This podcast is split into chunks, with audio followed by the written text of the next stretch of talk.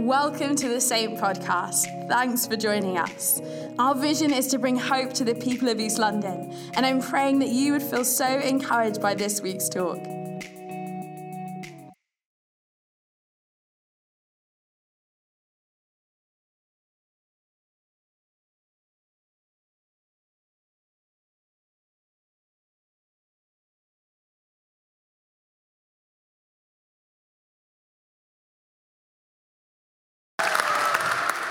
If you're in Temmie's Connect group, like make noise all the way through. Come on, Temmie. Cheers, mate. Thanks. Awkward stage. There we go. Um, I was literally about to bring my uh, my coffee mug up, and I thought it would be too like bougie East London, um, so I've left it, and also it's finished, so um, it, it can stay there. Anyway, you guys good? Yeah, amazing. Um, that was a dead response, but we'll work on that. I love preaching at this service because like you guys are like family, like friends, and I didn't say that at eleven. If you're wondering, like he says this all the time. Um, genuinely, I love you guys. Like you're the guys I hang out with, the guys I do life with. Um, and so, like, as I'm preaching, I wonder if you can do me a favor and not see this as like a, a like a them and us type preach, where it's like, oh yeah, stage, like pulpit, distance type of thing. Like, uh, I'm preaching on the Holy Spirit the day of Pentecost, and I just want to say from the outset, like, I'm not preaching from a place of expertise, but trying to work it out. I want to experience this together as a community. I want to do this together. I want to do life together with you guys. I want to, I want to see the Holy Spirit move in our church together. I want to, I want to make like just days that we can mark in the calendar and say, Do you remember when the Holy Spirit did that thing? Um, so it's not a them and us thing. And I know like the platform doesn't work for that. Um, I remember the first time I saw this platform. Actually, I thought when I preach, I'm gonna if I do like the like mankles thing and like no socks, I'm gonna have to like Vaseline my ankles because because um, you can see a lot up here, and you know people be judgmental. You know what I mean? Like they'll uh, they'll like judge your salvation if you're dry. So um, anyway, I've got my socks today. Amen. Let me preach, because uh, I have too many notes uh, for the time limit. And um, at Bible college, a lecturer once said to me, if you preach, uh, if you're asked to preach for 25 minutes and you preach for 30 minutes, that last five minutes you're on your own. Like the Holy Spirit left with everyone else's attention. Um, so I'm gonna, I'm gonna try to be quick uh, tonight. Would you pray for, with me on that note? Uh, would you bow your heads, close your eyes if that works for you? Would you pray with me?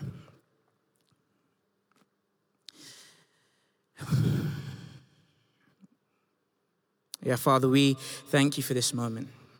We thank you that you sent your Son, Lord Jesus, into the world to save people like us, people who get it wrong and mess up. And, and not only that, but you sent the Spirit to fill us and not to leave us alone, Lord. So would you today teach us more about your Holy Spirit? Would you give us boldness and courage and vision to go after uh, everything you've called us to?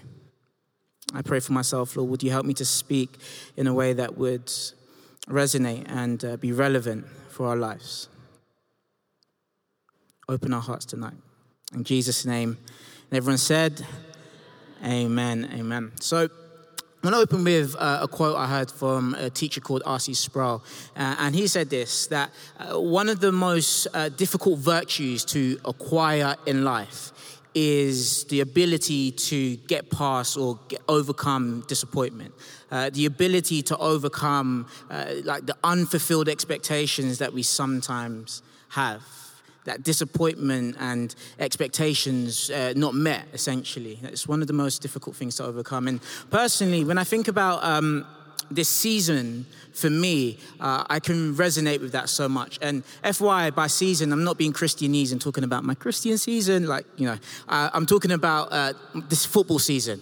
Yeah, really, really serious stuff. So, Arsenal Football Club have caused me stress. Uh, they have tested my sa- salvation, my sanctification, and my sanity. And I am accepting prayers afterwards. But this season's really stressful, honestly. Uh, and my mum, God bless her, anytime she sees me watching a, a football match, um, she will like kind of ask, like, what's the score? And then I whisper, like, usually, mum, we're losing and, and bless her, she'll just kind of go over and start to warm up some, some good, good food, you know, like that good, that good jollof rice. If you've had it, you've had it. If you know, you know. And she does it because she knows that after the match, I'm going to be so disappointed. And she doesn't want me to lose my Christianity in front of her telev- television screen. So she warms up some jollof rice for me. Uh, and, and it's funny, but it's true. Like, disappointment really wrecks us sometimes. And you see it in like kids when they're uh, playing with that, their playground toys and they got like this hammer and they've got like these square pegs and these round pegs and they're like trying to like hammer the, the square peg into a round hole. And you can literally see the frustration building up. And all of a sudden it happens. They throw the mallet across the playground and start screaming their heads off. And some of us still haven't overcome that moment you know? And the reality is um, no shots fired. But the reality is, is, that it's hard to deal with disappointment. Yeah, uh, we, we save money uh, to buy something that we really wanted to have, and we finally get it, and it just just doesn't measure up all the time to what we thought it would be like.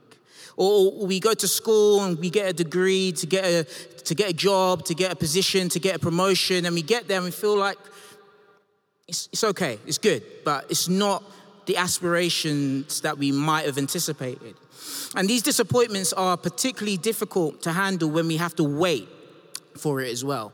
Uh, you know, it's delayed gratification. It's the idea that we have to wait and the anticipation builds and builds and builds and we get there and it turns out to be like, you know, blah, whatever. Uh, but it's not just disappointment that messes with us. It might be condemnation or shame sometimes when we, we, we feel like we're doing the best we can and it's just not enough, right?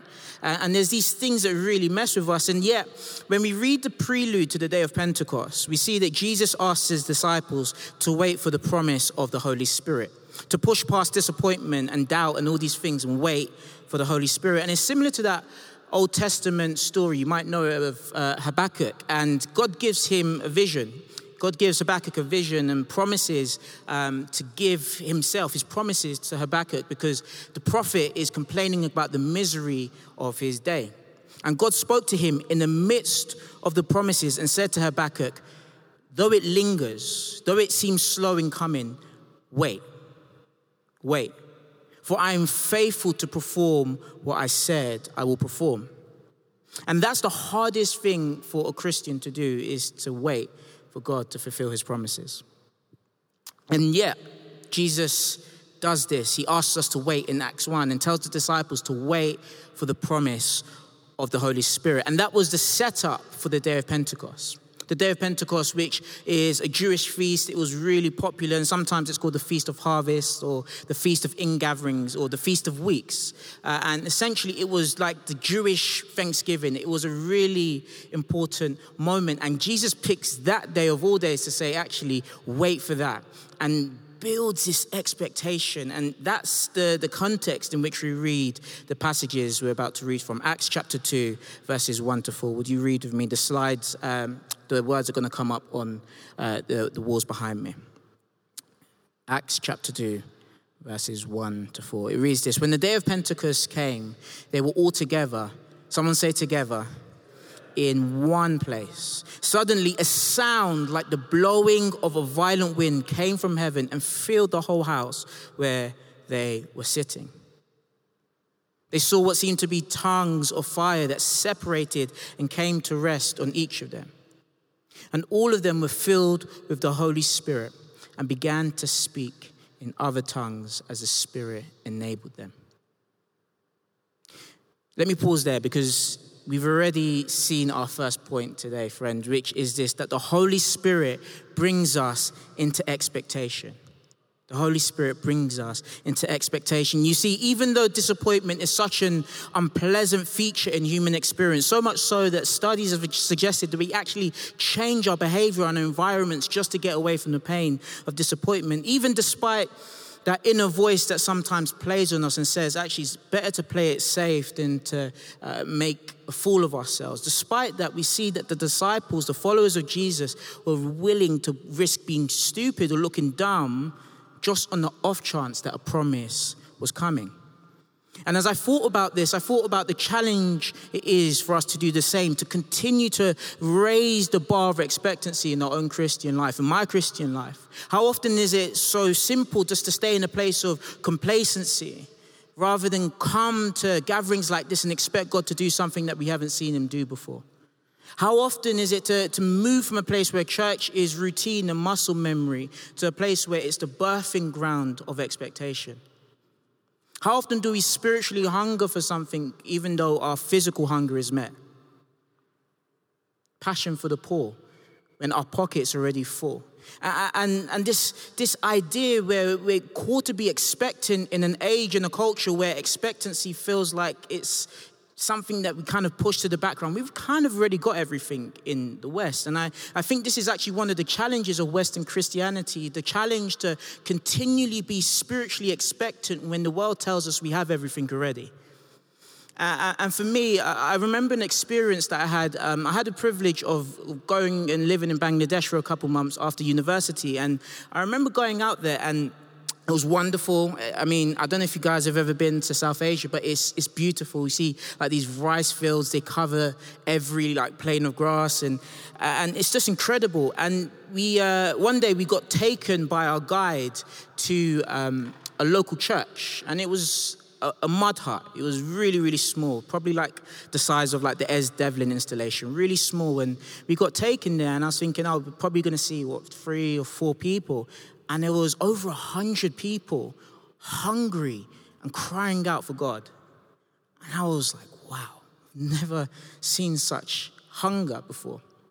And then after the service, we had the privilege to sit down with the pastors and the leaders of the church, and we had a conversation with one of them. And I, I remember it still. It, it, was so beautiful because he began to tell us of the story of how he crossed the border of India into Bangladesh to, uh, to flee persecution.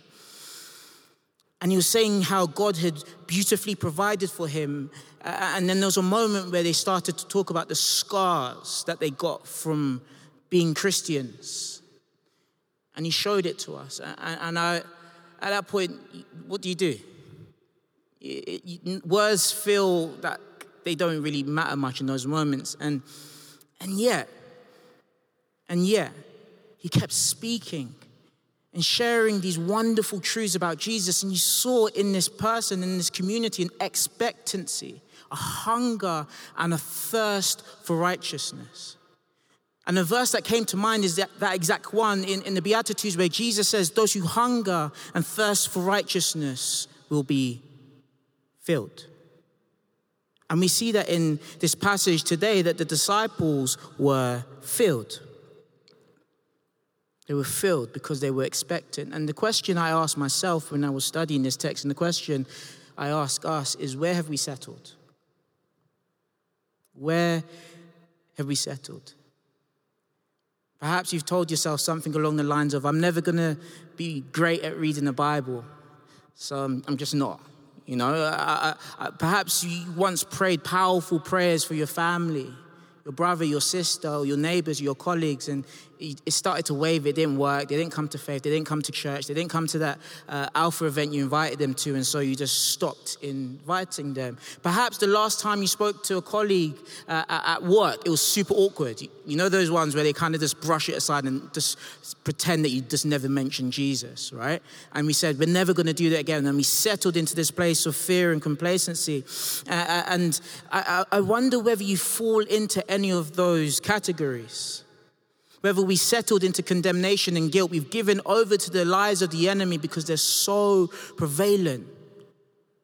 And we just think, yeah, I'm never going to get past this. I'm never going to get past this sin struggle that I have, so I'm just going to settle into it quietly. And if, like me, you feel discrepancy, a gap between what we see in the Pentecost narrative and what our lives is like today, then I wanted to speak into that and, and say that the Holy Spirit is the only one that can bring us into expectation again. He's the only one that can bring us out of complacency, out of condemnation, out of shame, out of guilt into a place where we're expecting for God to do the impossible in our lives. It's only the Holy Spirit. Amen? So the Holy Spirit brings us into expectation. But the second point is this that the Holy Spirit brings us into community. Somebody say community.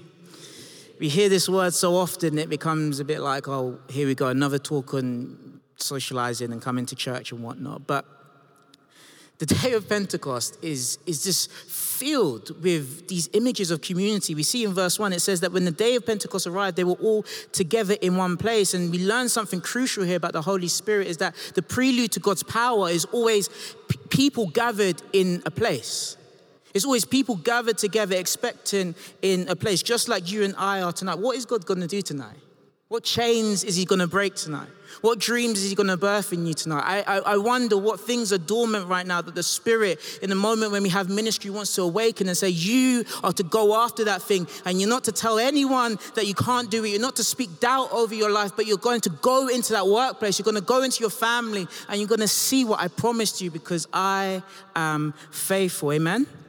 And I, and I love this as well because not only is the spirit, not only is community uh, a thing of, of this passage, but community rem- reminds us in this passage that, that the spirit filled life is not for special deluxe Christians, but it's for all people.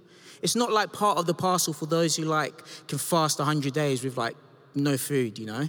Um, I don't know if anyone can do that here. If you can, pray for me, impartation. I need it um, because I feel like I often get it so wrong, right? I, I feel like all the spiritual disciplines and gifts I, I want to go after. I, I do it for a minute and then it feels like it, it just peters out. But community is key to bringing us into this place again where we hunger for the Spirit. When your brother or sister next to you is hands raised in worship, you think, actually, I know what they went through last year. And if they're praising God like this, so can I. Amen? Not only was community key before Pentecost, but community was a byproduct of Pentecost. You know, as discipleship pastor at Saint, one of the privileges I get to do uh, have is is to like kind of see and learn about all the connect groups that we have at church. Uh, and um, yesterday, uh, I had the privilege of hanging out with my connect group, uh, and we went to um, Blackheath, Greenwich. Have I got that right, guys? Can you give me a nod? Yeah. Come on, shout out Black Youth Company. Um, and it was a really cool day. It was really fun. I think we've got we've got a video coming up. Here you go. What's Look at that. It's a video. Hi, mom. yeah, they're cute, eh? Can you give it up for my Connect group? Come on, they're cute. That's not everyone, but it's some of us. Um, and they're going to absolutely murder me for sharing that. So uh, if you see a five foot 10 black man outside the brewery later running, um, don't call the police. this is my connect group for chasing me. Um, please forgive me, guys. but, you know, one of the things about the coolest parts about being, um, one of the coolest parts about uh, having a connect group or being part of church um, yeah, being part of church isn't just this cool moment to hang out, but it's that we're not just friends, but we're family. Do you believe that? we're not just friends, we're family. This isn't just flattery. I, am genuinely not just being nice and, and being kind. It's, it's a reality in Scripture, it's a theological reality in Scripture. It's, it's a reality that God tries to birth in us time and time again through the writings of Paul. He wants us to know that uh, what is happening here isn't a social club. We're a spiritual family, joined together by the blood of Jesus Christ.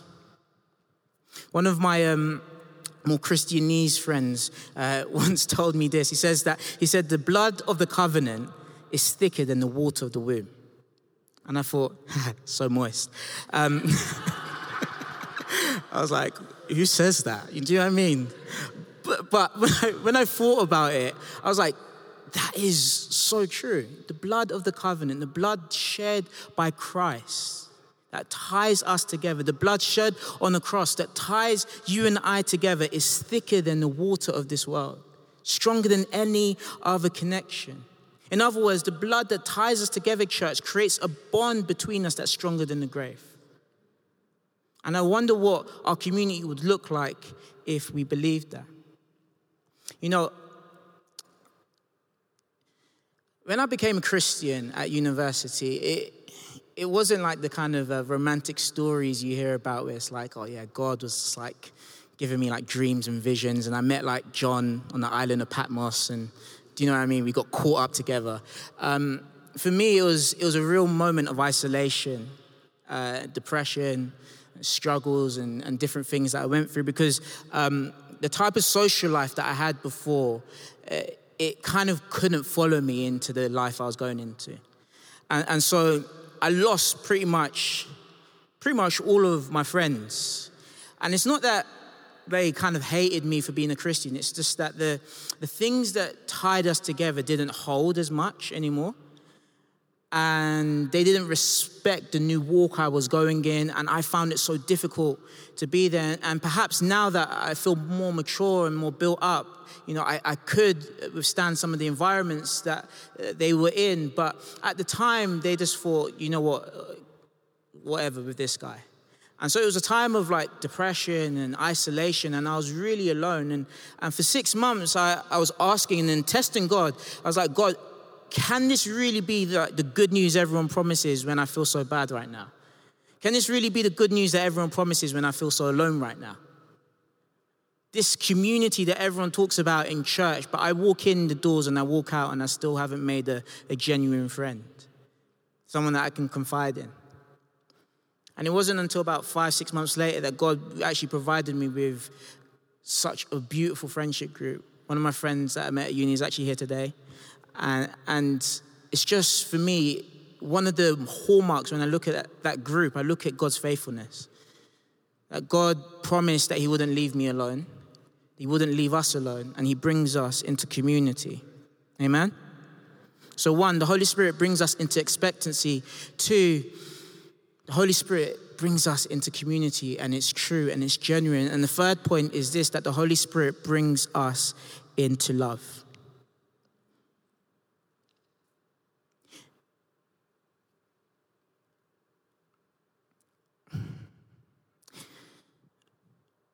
This, this point for me is, is one that, if, if I'm being honest, I, I wrote it down, but I haven't lived it out fully.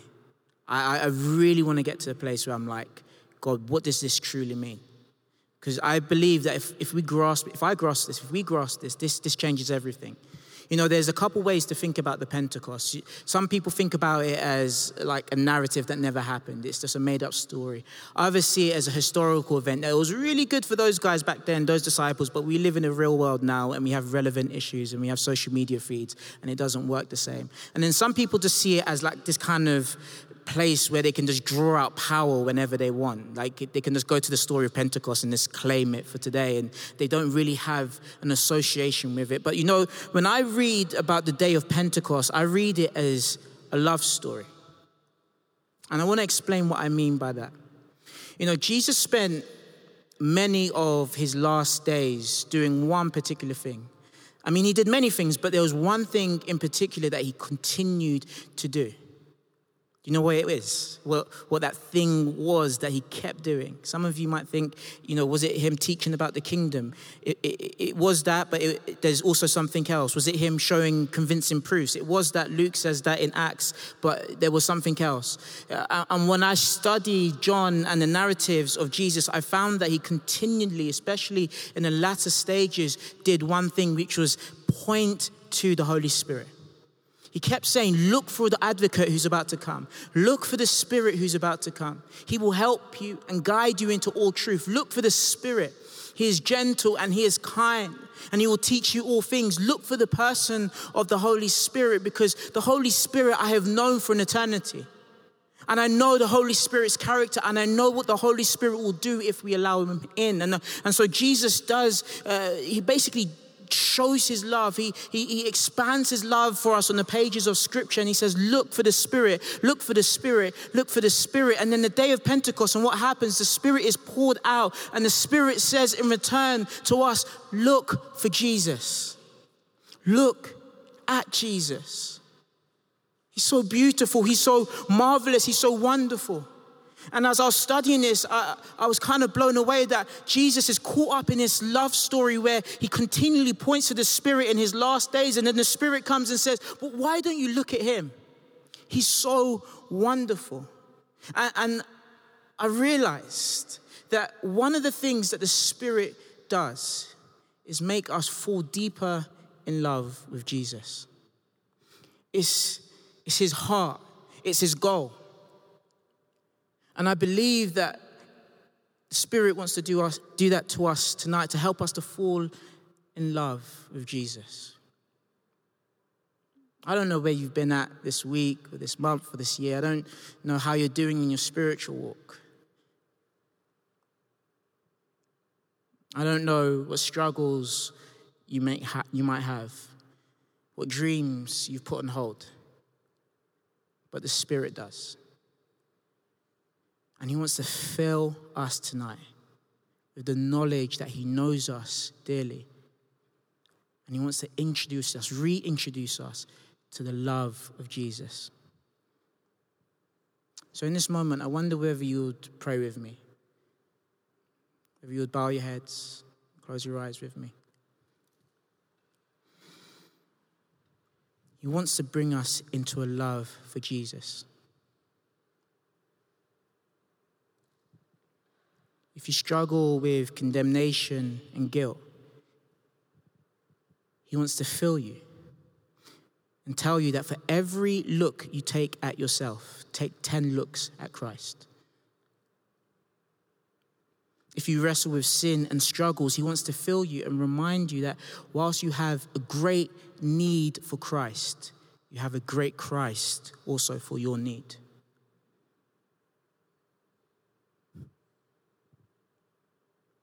If you have a tendency to overwork and, and wrestle with a performance mindset, the Holy Spirit wants to fill you and give you the assurance that you are already affirmed in Jesus, and no accolade can ever prove that.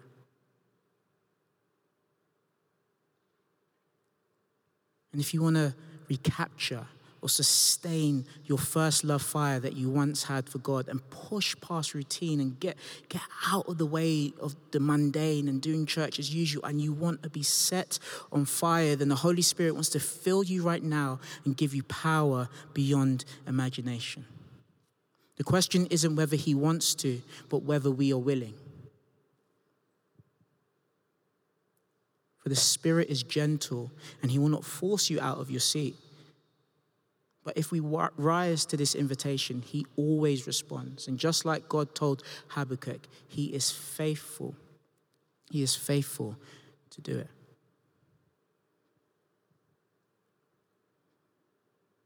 So I wonder whether you stay in this posture of expectancy. Uh, we're going to pray into this, and I'm going to invite Al up to pray with us as well. Thanks for listening to this week's talk. If you'd like to find out more, give, or connect with us, visit our website, saint.church. Have a great week, and we'll see you soon.